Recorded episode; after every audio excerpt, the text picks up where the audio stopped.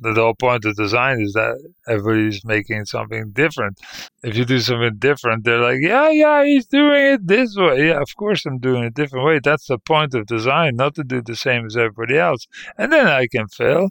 But, you know, don't blame me for doing my own way because that's the whole point of all these designers and nothing original comes out. I'm like, okay, shut up, make your objects and, and be happy, but don't talk because it's a waste of energy if you have nothing original to say.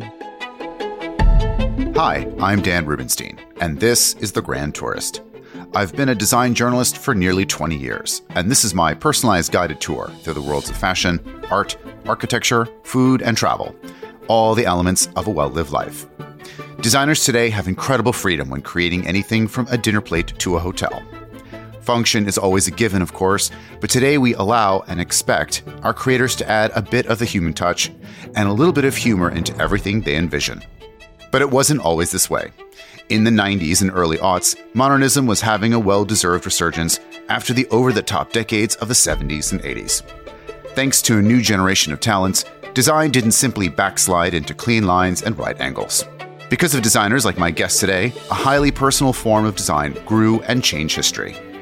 At the forefront of this was the Dutch master of creativity himself, Marcel Wanders. For 30 years, Marcel has put his signature style, sometimes subtle, sometimes truly in your face, all over the built environment. Curvaceous sofas, Delft blue porcelain remixed for the 21st century, one of his signatures. Elegant vases with floral motifs for Baccarat, or a lattice like facade on a Louis Vuitton flagship in Miami's design district that glows at night and many, many interiors from hotels and homes to restaurants and beyond. Wanders founded his studio in 2002, and he's produced more than 1,900 projects to date. In 2021, he was in a bad car accident and had to shut down his studio for a short period of time. But he's back in the saddle, and one of his latest projects is a line of elegant outdoor furniture for the Italian brand Poliform, which we'll speak about. I've interviewed Marcel before, and while some might not look past the flowery designs or wild shapes, underneath that is a thinking man's designer with a beautiful worldview that I believe the creative world can always learn from. I caught up with Marcel from his home to talk about his first gigs in design for the likes of the Dutch Post Office and the national airline KLM, how his famed knotted chair came to be, and how the 60 year old thinks or doesn't about retirement you know, in, in doing my my research and my homework uh, on you, I kind of like I found very little about you know your early upbringing as a child. Eh, you grew up in a small town in the Netherlands, and uh, Boxtel is that how you pronounce it? Yeah, Boxtel. Yeah, and what what was that like? What, what did your parents do?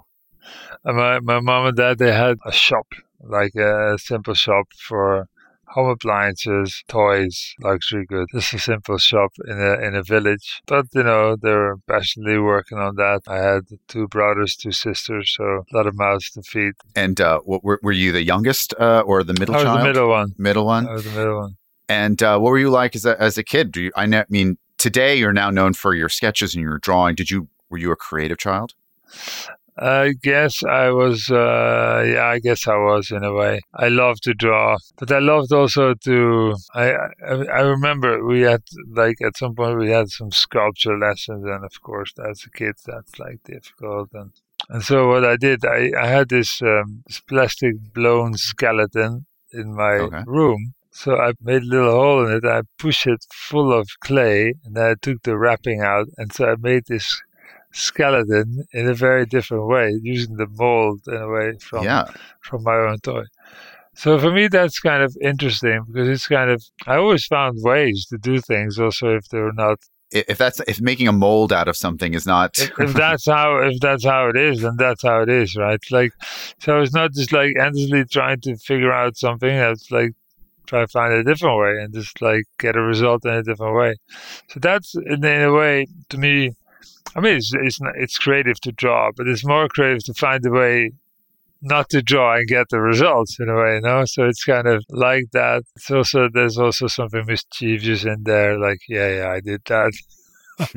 I like it. So for me, it's that. But I had uh, my own little workshop in the house with uh, you know some hammers and screws and nails and simple stuff, nothing fancy. And then I had, uh, at some point when I was a bit older, I started to work on my bike, crazy stuff with my bike, like high steering wheels, crazy saddles.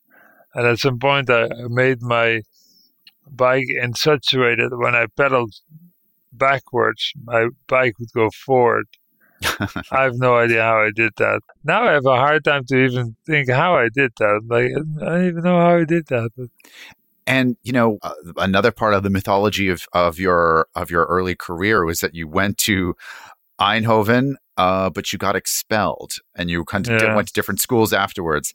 Yeah, how, uh, I got an. I'd love to hear from you. How did you get expelled from Eindhoven? Well, it was very fairly easy to have to say. no. Okay. Um, no, Eindhoven was um, back then. It was not the school is today. Uh, it was, uh, let's say, an old-fashioned kind of design school. It was guiding people to become designers at Philips mm. in a way. No, More technical. The the, yeah, no, but like uh, Philips is not a design company. They would just make uh, an iron board and stuff. No, it's like uh, humble design stuff, and uh, so so it was important that the radiuses of objects were right and nice and clean and well done. And for me, the whole point of this design idea was like, oh, this is going to be cool. This is going to be, I can do something really interesting. I can experiment. Oh, this is going to do something cool, no? So I was doing, I was experimental in my own, in my own simple version of experimental, but also with, with, in some way, the knowledge that, you know, failure was a, was not something I was afraid of because I'm like, I want to study. I want to do a good study. I don't want a great result. I want a good study. And if my good study leaves me with a failed result, that's great, right? I don't, I don't care. It's like as long as you're in school, you have to fail a lot and learn a lot. And then when you're not in school, you shouldn't fail anymore because that's really not fair for your client. So you you you do your experimentation before and you learn there.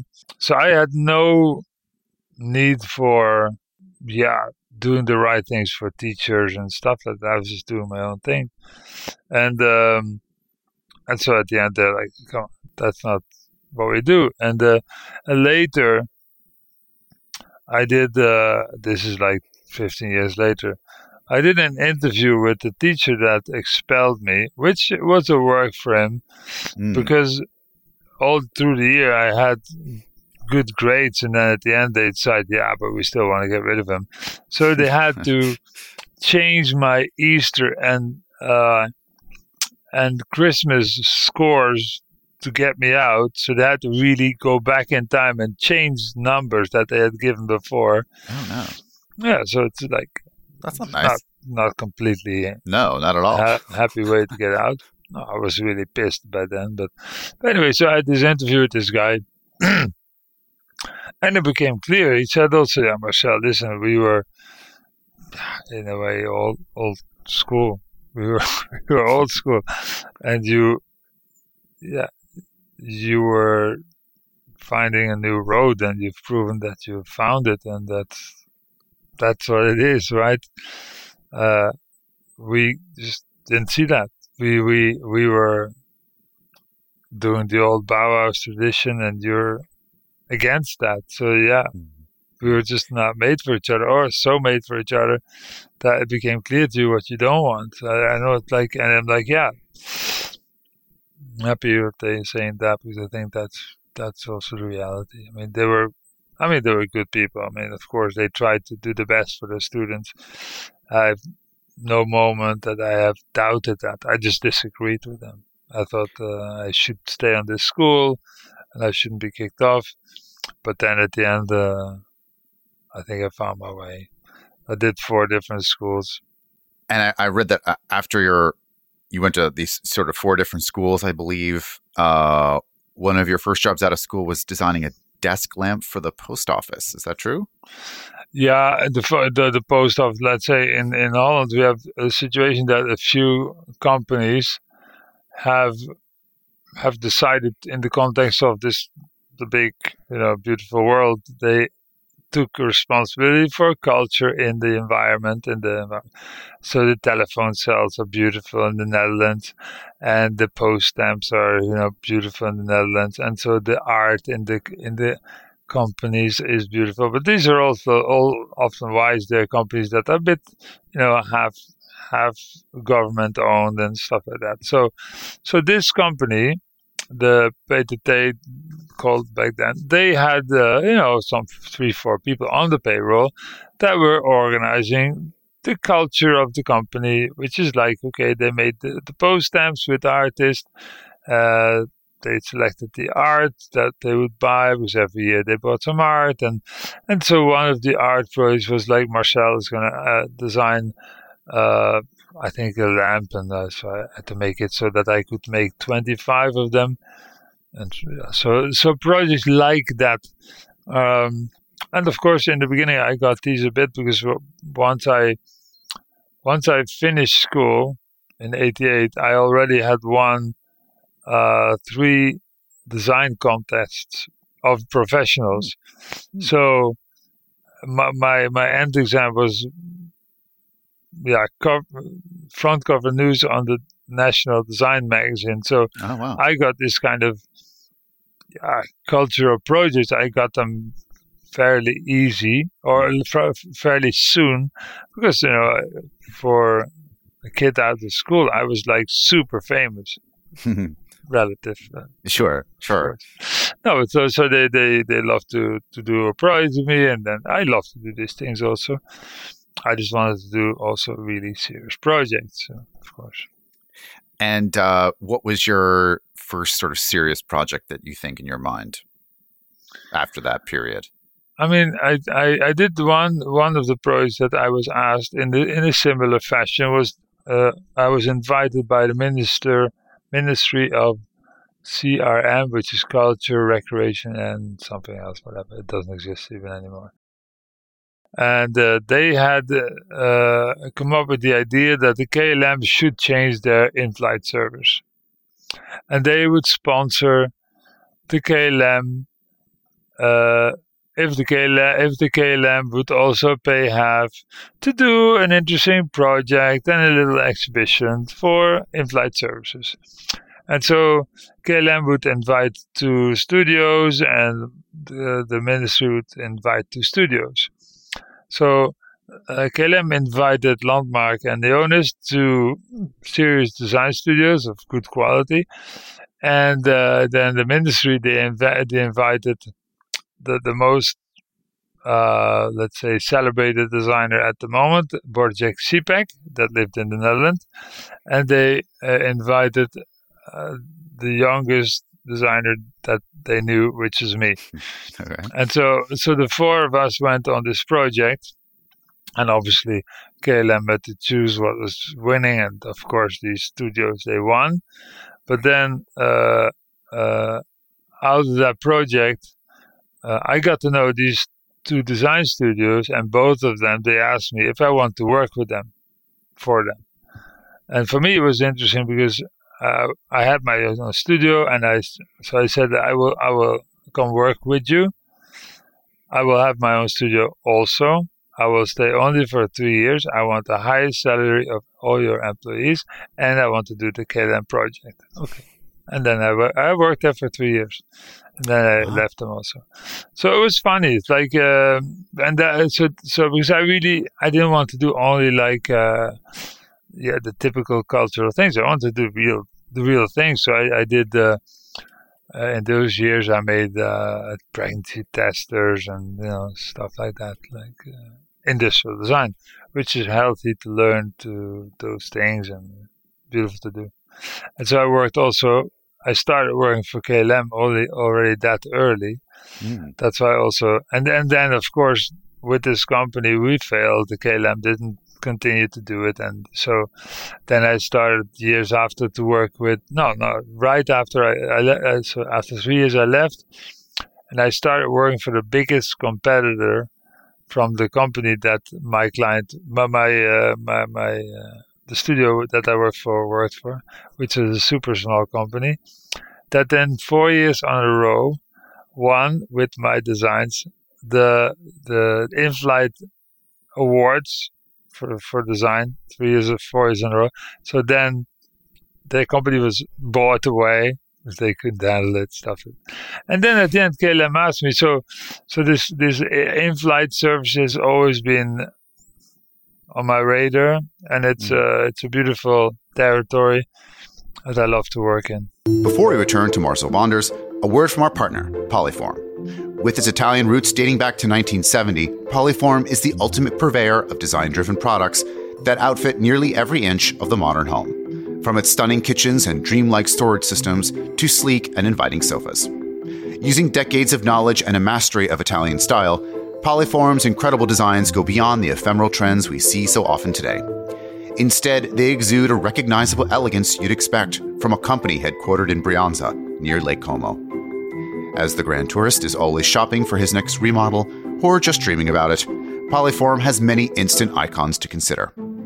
The Curve Collection by Emanuele Gallina solves a problem for anyone designing a truly modern home. Many icons of the mid 20th century were created one at a time and sometimes lack a sense of cohesion when put together in a room with a strong architectural character. The Curve collection, consisting of a dining table, bed, and chair, whisper good design instead of shouting. The table has a stunning wooden crosspiece that can be upholstered in leather, and the bed and chairs with optional footrest can be completely changed with its fabric choices, such as pinstripes, a nubby wool, elegant solids, and more sartorial choices. For more information about the Curve collection and all of the brand's incredible works of design, visit poliform.com.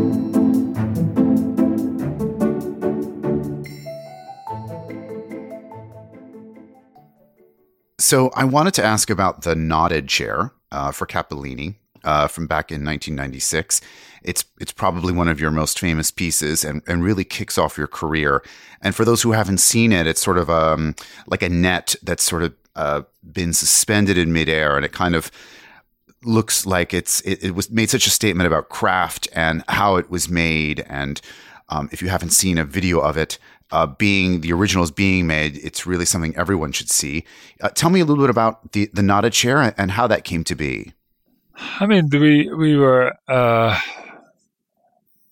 we we uh, we were already working uh, on this idea that there was this novel idea of uh, but, but these super strong fibers they were on our mind. We sketched ideas for it because of course that was the new that was a new idea and as a designer you're always interested in the in the new technologies that are out there and otherwise it's hard to find a reason for it and sometimes you find something and you, know, you try to be you try to to learn and so while you learn you find new things. Now one then at some point I was asked by uh, by Droog Design if I wanted to be part of a a project that they were going to do, and they were going to do it with the aeronautics department of the Technical University in Delft. Which these guys, they were full into this uh, strong fibers, carbon fiber, and, and all this stuff. So I'm like, that's cool. That's cool. I like that.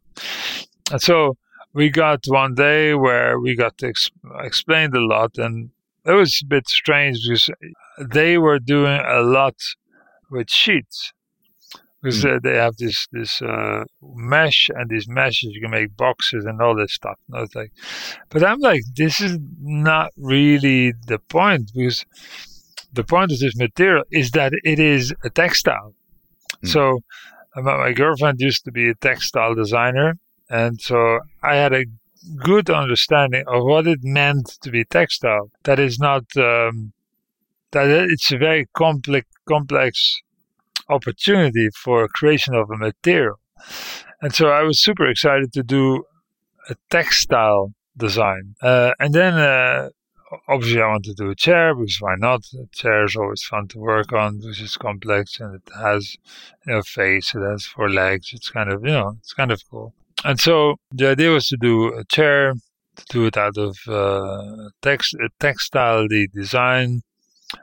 And so I soon after I thought like if if I want to do a chair and it has to be light, then probably uh, space frames are not a bad metaphor. space frames, I think you know what that means. It's not a bad metaphor because you know you have your strength lines, but you don't have to fill up all the voids in between.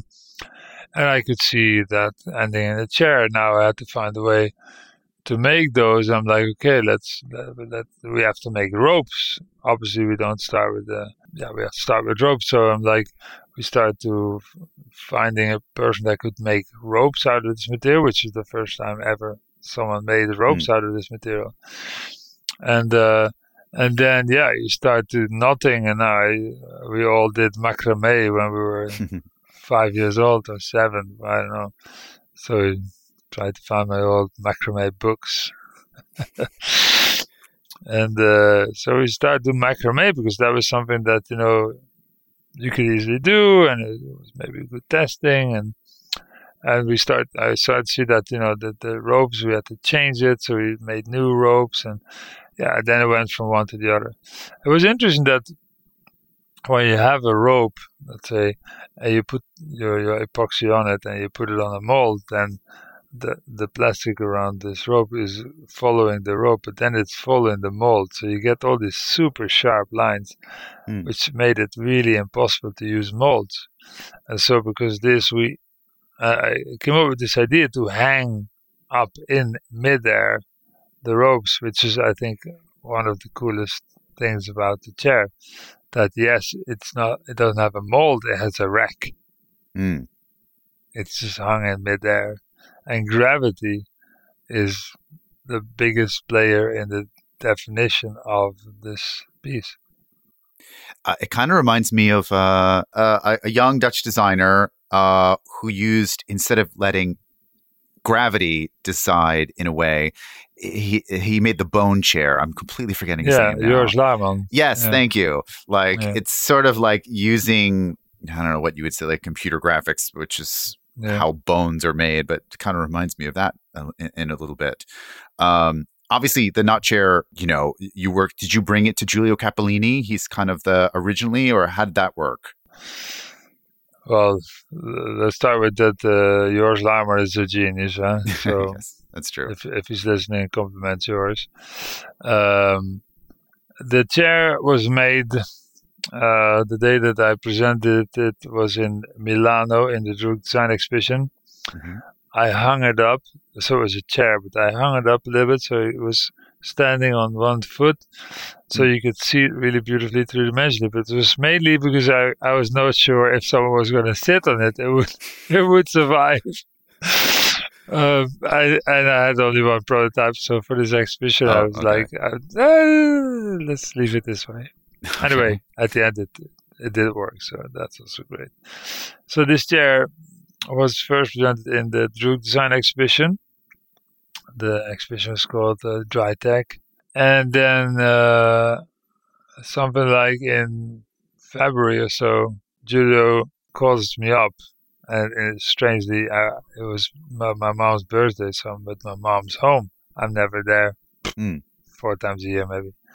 And so he calls me at that moment I'm at mom's house. My mom takes the call on Saturday night, eight o'clock, whatever.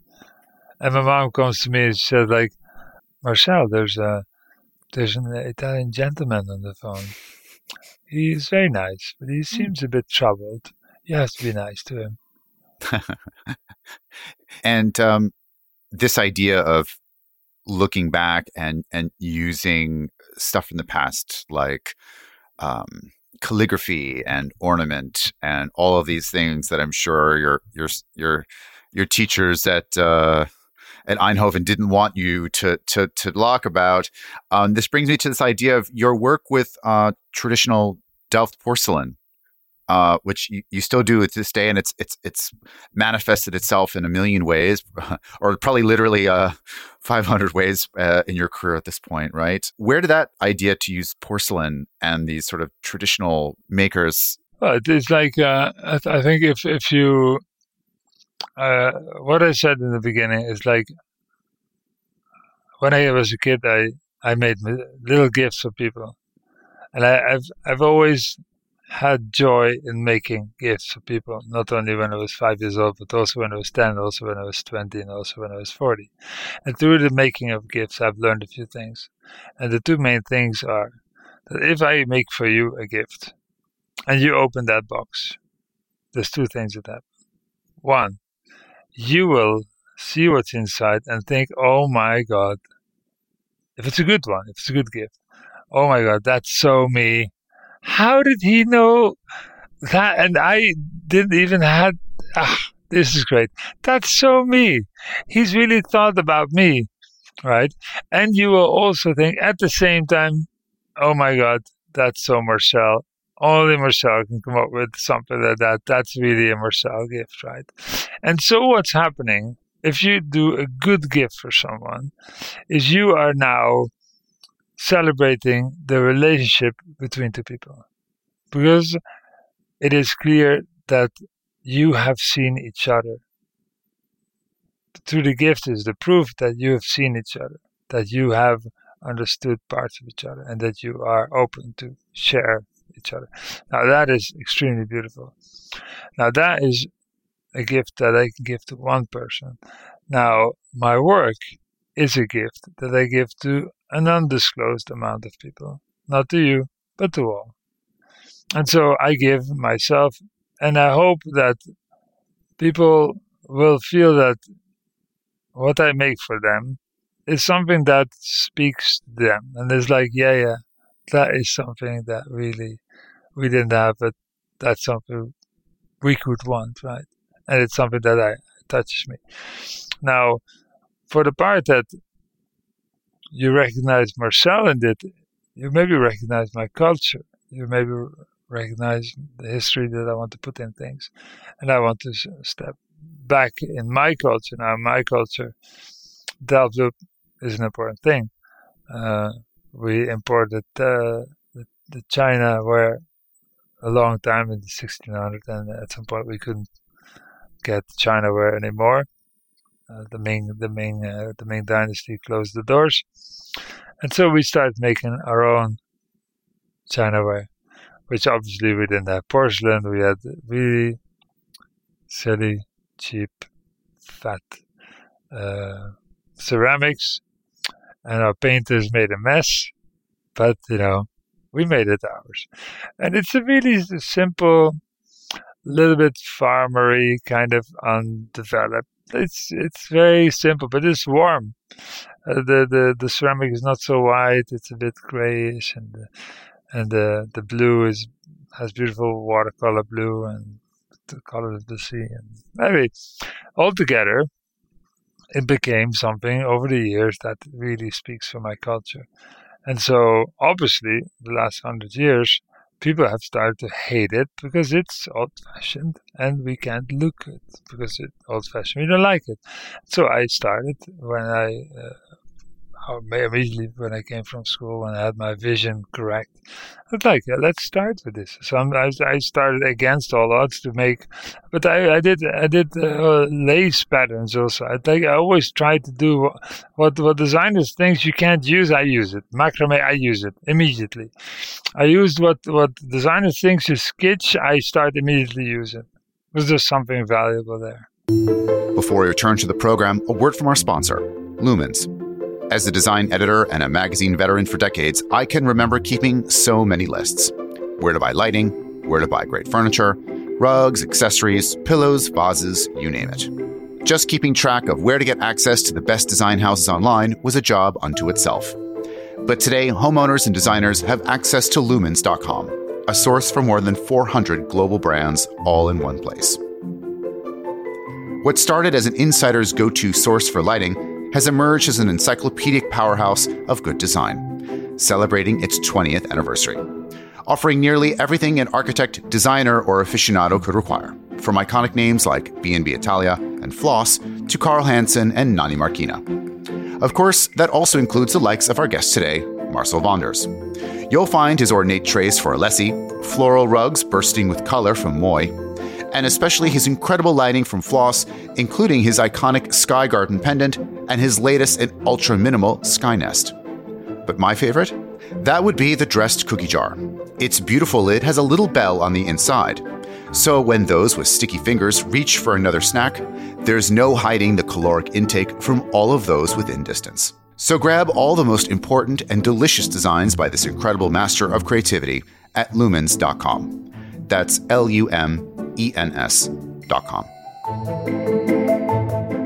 And uh, you told uh, the New York Times once, you're talking about a bathtub design of yours, and you said that the word fantasy, that you, you hardly ever hear it in the world of design. They were talking about the bathtub being kind of like a, a fantastical bathtub. I forget which one it was. And you said that uh, you never really hear the word fantasy. You said that's very strange. You should hear it a lot. I think fantasy is a very important value that designers and artists should bring to yeah, the world. It's, it's, it's, it's a bit the two stories that you're referring to, but yes. Sure. Um, I made for um, for Bisazza in collaboration with Bisazza. I, I did I did my first hotel, and so in this hotel, I wanted to do a unique bath. We had a beautiful beautiful space, one of a fantastic bath. So I came up with this idea to to make a bath out of a, a hand soap. So so to, to really create a huge glycerine soap, carve a hole inside, and have a girl sitting in there, and it's like have a, a, a bath out of soap. And so we made that, and then also we we tried to, and of course that that bath was also was in the shape of a hand soap. So, so basically, the, the, the I made also drawings that you know there's this big giant, and he holds in his hand near his face. He holds a hand soap, and there's carved out there, and this little girl sitting in there. That's his girlfriend. It's like sits there in his in his hand soap. He's taking care of that. Like, uh, so that's a beautiful vision. And so we made that uh, that soap bath and the soap series. We made it with uh, Bisazza, fantastic company I've been working with for a long time, and uh, and obviously that that that's a, yeah it's a fantasy. And it, it delivers an object that you know the shape you recognize and you're like is that a soap that's poetic. Uh, for me it's poetic. And so uh, on your second note yes um, I think fantasy is a relevant, relevant subject in design. And uh, but at some point, I'm, reading the word fantasy in a design article, and I'm like, ah, oh, yes. And it, and then I thought, like, but I hardly ever, ever, ever, ever, ever, ever, ever, ever, ever read that word in design, and um, and I'm like, that's not great. That's not really great. And that's really, really strange in a way because come on, this is, we're talking about poetry. We're talking about, you know, we're going to surprise the world. We're going to do something different. Let's do something different, right? It's not the point of design. It's not that we're all doing the same stuff, but we're, we're going to just like surprise the world a bit, no? We're going to do something that makes people happy tomorrow. And we're going to do something that hasn't been done. So fantasy is a relatively important word, I would guess, but not in my world of design anyway. So it's a bit pity. But, you know, there's a lot of designers today that uh, have changed the, the world a bit. I think the world of design is a lot more, it's changed a lot over the, I mean, since we started working, my generation, I think. And uh, you mentioned uh, the book of 10, 10 ideas on design right, that you yeah. uh, can you remember one of them that maybe you haven't mentioned that you'd like to share yeah I think I remember all of them, but like for instance, the last one, it's a funny one. Uh, the last one is uh, is the name is a bit silly, but it's called something like uh, "Everybody Wants to Be Lassie." Now, lassie is a strange word, but it uh, maybe you all remember that there was this kids uh, series of a collie, a dog, uh, Lassie. Lassie, right? And so obviously over generations, I think everybody yeah. knows Lassie. And I remember really well that I was looking at Lassie with you know, 10 kids sitting on the sofa. We're all on the tip of the sofa. We're like, so exciting, right? And all these kids are like, ah, they're screaming for Lassie. Come on, Lassie, run, run, run. And no, no one of the kids ever was against Lassie. Ever. This doesn't exist. A kid that's against Lassie. And I think fundamentally, mm-hmm. people want to do the, the thing, the right things. They want to do the things right, and they do want to do the right things, and they want to do it right. It's like, and though it, it's not always happening, people are not always doing the right thing, but I believe that they want to do the right things, and I think there lies a, a fantastic opportunity for design, because as a designer, it's like, why do people not do the right thing? I think it's because um, they're afraid or uh, they have another responsibility and it's leading them to something, or they cannot be certain enough, or you know, it's too expensive, or like all kinds of stuff. Now, I think if you if you're building if you're making designs for companies. I think you you it's your task as a designer to use creativity not only to make an object, to make it so great that everybody is welcomed to take the right decision. So be aware of all the fears in the team, all the opportunities and and and and, and impossibilities in the teams, so everybody can make that little step to do the right thing because people want to do it, but you have to help them because it's not always easy, uh, not for no one, and also not for the people we work with. So you have to help them a little bit sometimes. Maybe you have to explain it a little better. Maybe you have to redesign a little bit. Maybe you have to think it through one more time. Yeah, but you have to find it's your responsibility because that is also the way that you get stuff done that otherwise you'll never get done. Because people want to do the right thing, but they're scared because it's it's also not always easy because the, the right thing is at least is different than what other people have done. So it's like, yeah, it's a bit scary, you know. So you have to help them. You have to convince them in a sweet way, or you have to take them on your journey, or you have to make it more easy, or make them see that you know there's not so much to fear, or you have to find a way and that's beautiful. And I think that's part of the creation. It's not only like conversation; it's part of the creation because I think you can design things in such ways that you know it solves the internal problems of a process. You can. You, you must. And uh, speaking of that process and uh, being Lassie, uh, one of the partners you've worked with uh, for quite some time is Poliform, and your Mad uh, Mad collection for them uh, super successful and is sort of uh, iconic for them. And now you have this new a new line called Mad Out, which is uh, outdoor furniture. Uh, tell me a little bit about this this this collection and how you sort of enjoy this new. I mean, you know, so much attention now going into post pandemic, you know, of outdoor furniture and, and everything to kind of live and breathe in the garden and outside and everything like that. Um, tell me about the collection and, and how that kind of what your thoughts are about it. I mean, it's it's people always think that uh, you're saying that's a big success, big success, and that's great and that's wonderful. But uh, I started working with uh, with them in I don't know, I think 20 years ago. And it's it's like a, very long time and then you do a lot of things you work hard together for a long time and sometimes you're lucky you make something that that does really well. But you know these companies they work their their butt off to make amazing things and they do it for 20 years together and then they're lucky ones together we're lucky. So um, i think it's imp- always important to understand that um, there's a lot of passion going in making new things, and sometimes it's recognized, not always. But anyways, this collection, it's a beautiful collection, um, and yeah, it's it's kind of a yeah, it's almost a little bit of a a collection that we made with the idea to to do something that was between new and vintage. So it had that kind of, this kind of warmth of of uh, vintage pieces surrounding it.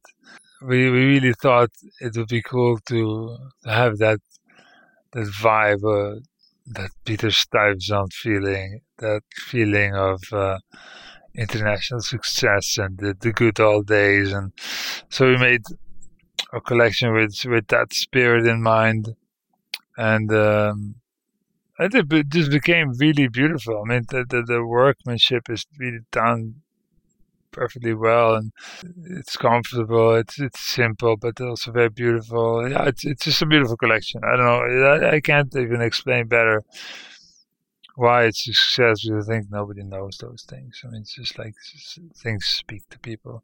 Yeah and then uh, at, at some point we are like yeah this whole idea for outdoor for me it's almost um it's it's strange that we that we needed a pandemic for us to understand that the house is important and the outdoor is important.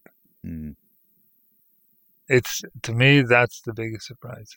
It's not a surprise that we want outdoor furniture. It's not a surprise that we want our homes to be amazing and giving and you know a place for community.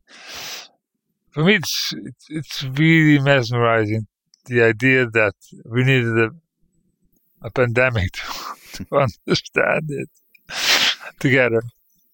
Yeah. So yeah, it's kind of funny, uh, but it's uh, it's one of these things. I mean, you can always be surprised. Humanity is. Uh, I mean, we think that that's one of these things. I mean, in modernism, we think that you know we can make all these rational choices because we are human beings, but we're so unrational.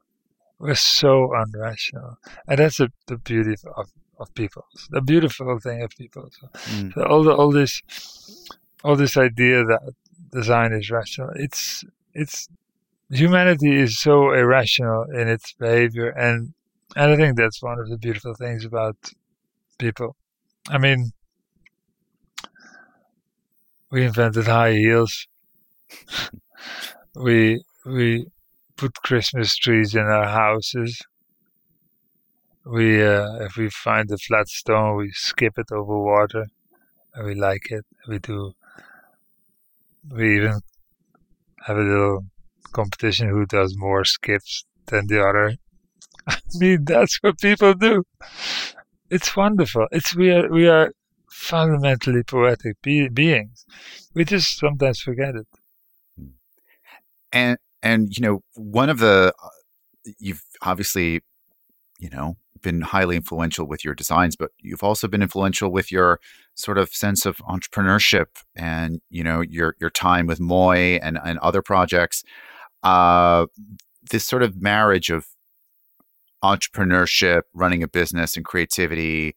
You know, l- looking back now, running a big studio, um, developing hundreds of products what lessons would you give to like younger designers now when they're they're they're wanting to kind of understand what did you learn about this time being also an entrepreneur and working in the world of industry? And let me let me start saying that there's no successful company in the world that survives without creativity. And um, and if you're a designer and you work for companies and you have no idea about business or what companies need, you know, please listen to your clients or try to educate yourself because yeah, you are responsible for the people in the company that you know they have work and they have uh, money to pay the kids school and go for a holiday once a year.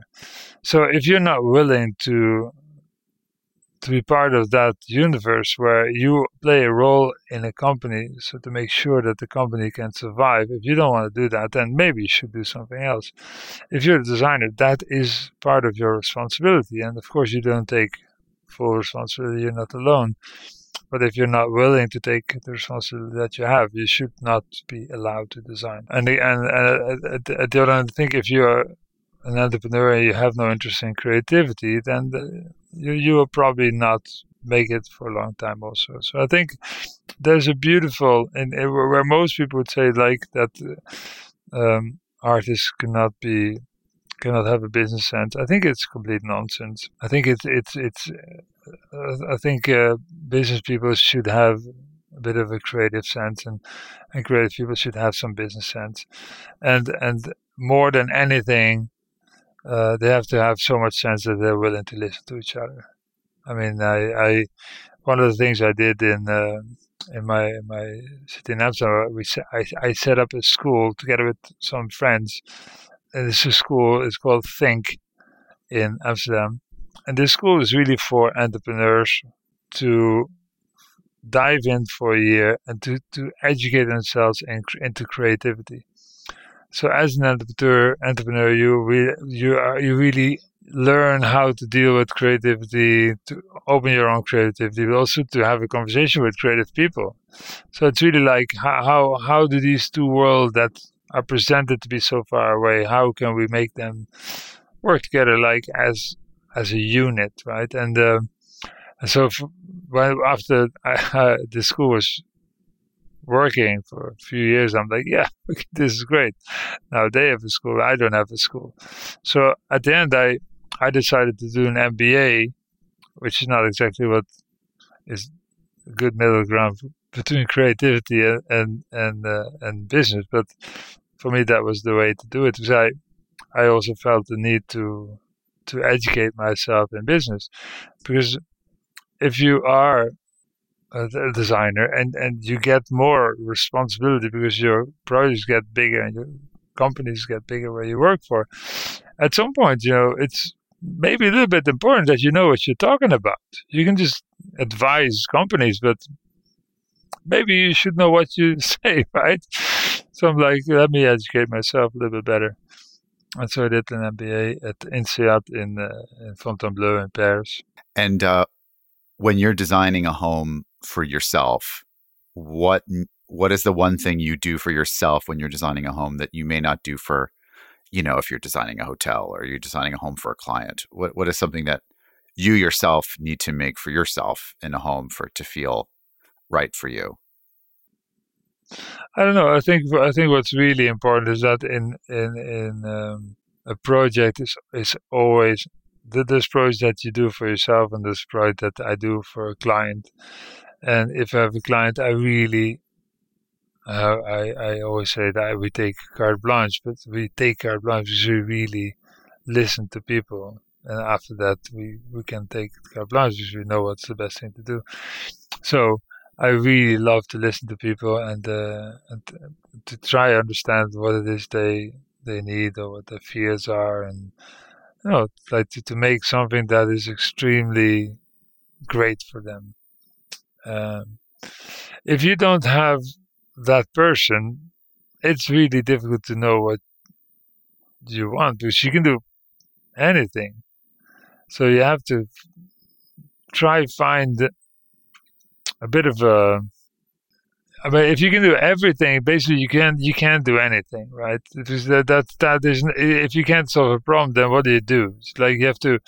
So that's that's the difficulty of making things for myself. So I'm happy that you know I always have something like, oh yeah, but this this uh, I'll do it for my family, and then my girlfriend's gonna be really happy. So I'm really putting other people in place, even if I don't consult them think, okay, they're to be happy this way, and that's how it's to work. Because you need some kind of, um, you need to find some way that you know you did something well. You know? If there's no one that needs this thing, then what are you making?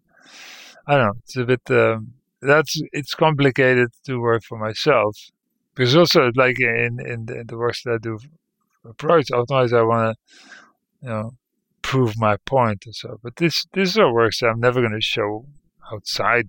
Probably, maybe I will, but probably not.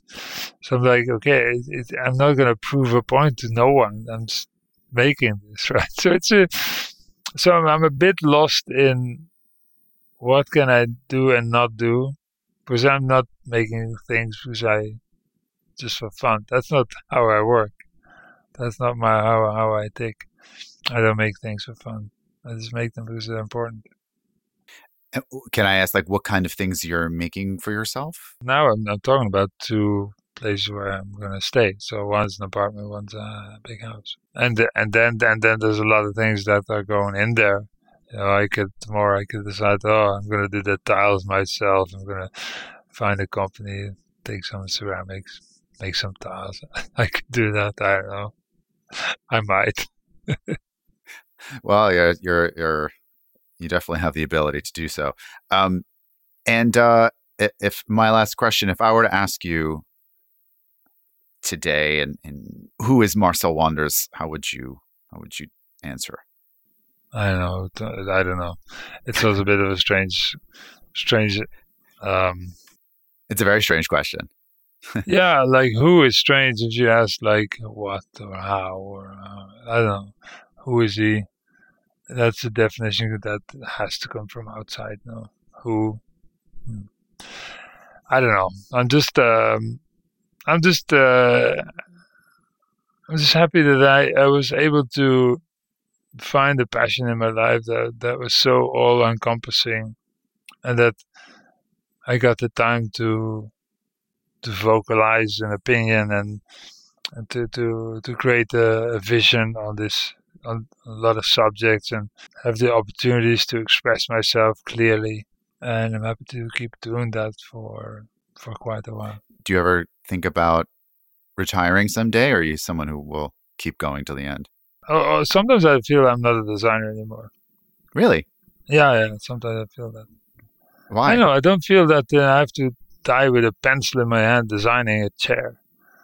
I'm, mm. I'm just, but I'm a creator, so I will create till the end. I don't know what that means exactly, but I will create till the end. I think that's what what I do.